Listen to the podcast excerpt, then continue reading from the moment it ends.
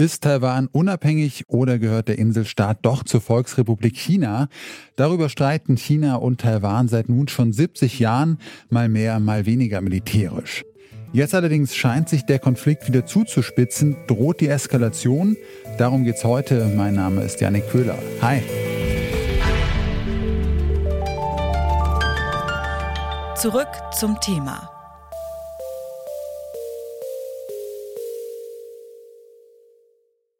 30 chinesische Flugzeuge sind vor ein paar Tagen in den sogenannten Verteidigungsluftraum Taiwans eingedrungen.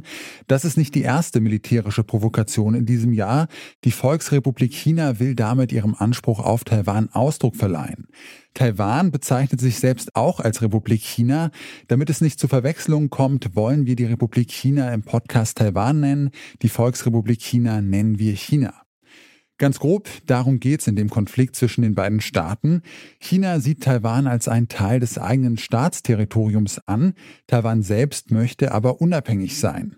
International wird Taiwan von den meisten Staaten nicht als souveräner Staat angesehen, dennoch solidarisieren sich beispielsweise die USA mit dem Inselstaat und haben Unterstützung bei einem möglichen militärischen Konflikt angekündigt. Die taiwanesische Regierung und Bevölkerung fürchten, dass China seinen Anspruch auf die Insel notfalls militärisch durchsetzen wird. Und ich habe ja schon gesagt, Seit 70 Jahren gibt es diesen Konflikt nun schon.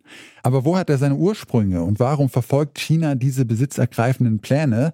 Dazu hat sich unser Zurück zum Thema Redakteur Josua Gerner schlau gemacht. Hi Josua. Moin Yannick. Womit hat denn der Konflikt zwischen China und Taiwan angefangen?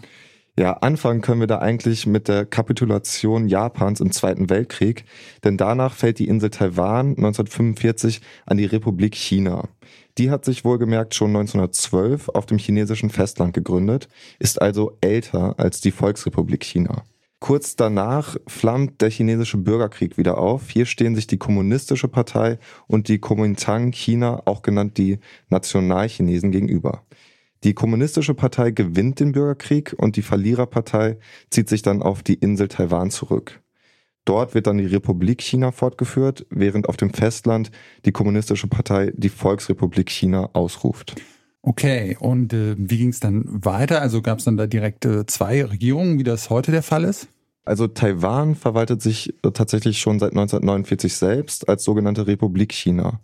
Und ebenfalls 1949 hat Mao allerdings die Volksrepublik China auf dem Festland ausgerufen. Also haben wir seitdem zwei Regierungen, die beanspruchen, ganz China in der Welt zu vertreten. Einerseits die Volksrepublik China auf dem Festland und die Republik China auf Taiwan. Danke dir für die Infos, Josua. Obwohl beide Regierungen nun schon so lange koexistieren, ist der Konflikt trotzdem noch nicht beigelegt. Da ist die Frage doch, warum eigentlich nicht? Also warum erhebt China immer noch Anspruch auf das Gebiet Taiwans? Das hat mehrere Gründe, sagt Gudrun Wacker von der Stiftung Wissenschaft und Politik. De facto Unabhängigkeit ist nicht dasselbe wie de jure äh, Unabhängigkeit und beide Seiten haben beansprucht, dass sie praktisch ganz China vertreten. Das galt auch für die Republik China, nicht nur für die Volksrepublik China.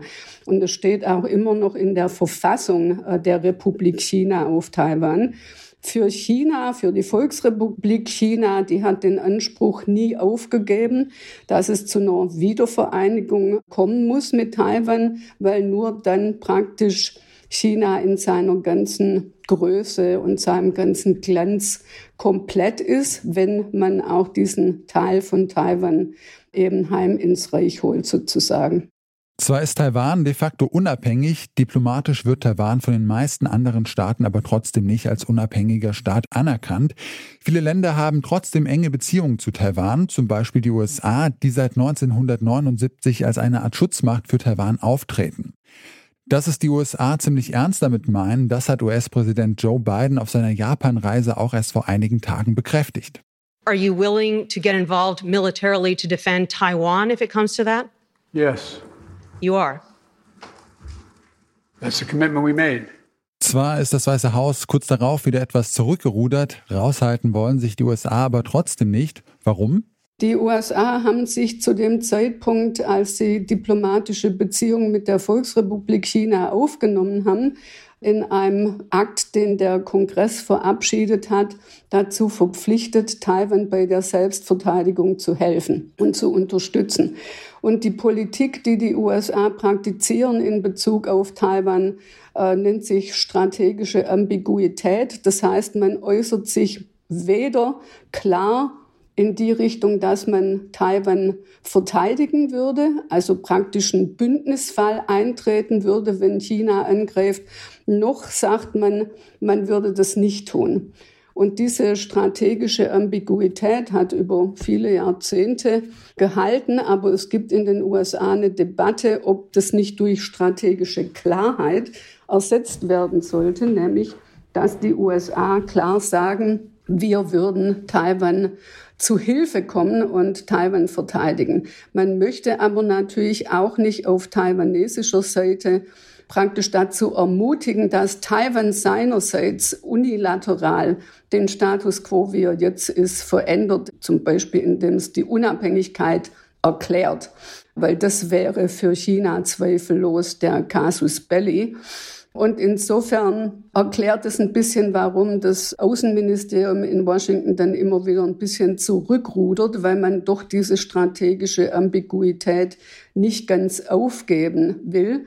Aber es ist klar, dass in dieser strategischen Rivalität zwischen USA und Volksrepublik China, die sicher die nächsten Jahrzehnte bestimmen wird in der Weltpolitik, dass da Taiwan eine ganz zentrale Rolle spielt und einer der Auslöser für einen Konflikt sein könnte.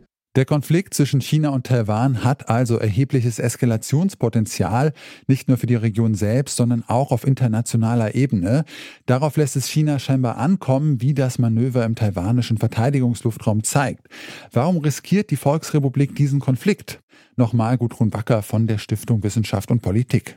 Im Wesentlichen sind es Einschüchterungsversuche durch die Demonstration von militärischer Überlegenheit. Zwingt man erstens die andere Seite darauf zu reagieren. Die müssen dann ihrerseits Flugzeuge starten.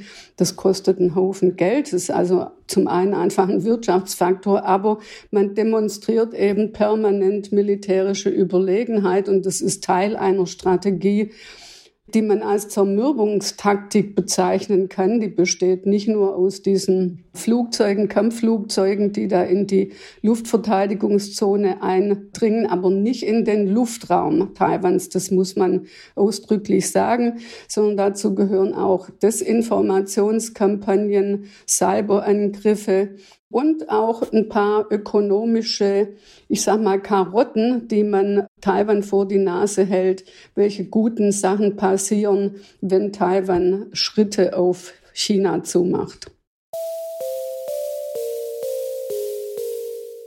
Im Konflikt zwischen Taiwan und China geht es um weit mehr als nur Territorium. Es geht vor allem um die Repräsentation des gesamten chinesischen Volkes. Eine Eskalation des Streits hätte weitreichende Folgen, nicht nur für die Region, sondern auch für diplomatische Beziehungen weltweit. Viele Staaten müssten sich entscheiden, ob sie an der Ein-China-Politik festhalten oder Taiwan unterstützen. Gudrun Wacker glaubt allerdings, dass der chinesische Präsident Xi Jinping im Moment erstmal andere Probleme hat, als eine Eskalation in Taiwan anzustreben. Seine Null-Covid-Strategie hat hohe ökonomische Kosten verursacht und stellt ihn innenpolitisch vor große Herausforderungen. Außerdem will er sich im November für weitere fünf Jahre als chinesischer Staatschef bestätigen lassen. Das war's von uns für heute. An dieser Folge mitgearbeitet haben Josua Gerner, Annalena Hartung und Rabea Schlotz. Produziert hat sie Benjamin Zerdani, Chef vom Dienst war Oliver Haupt und mein Name ist Janne Köhler. Ich sag ciao und bis bald. Zurück zum Thema vom Podcast Radio Detektor FM.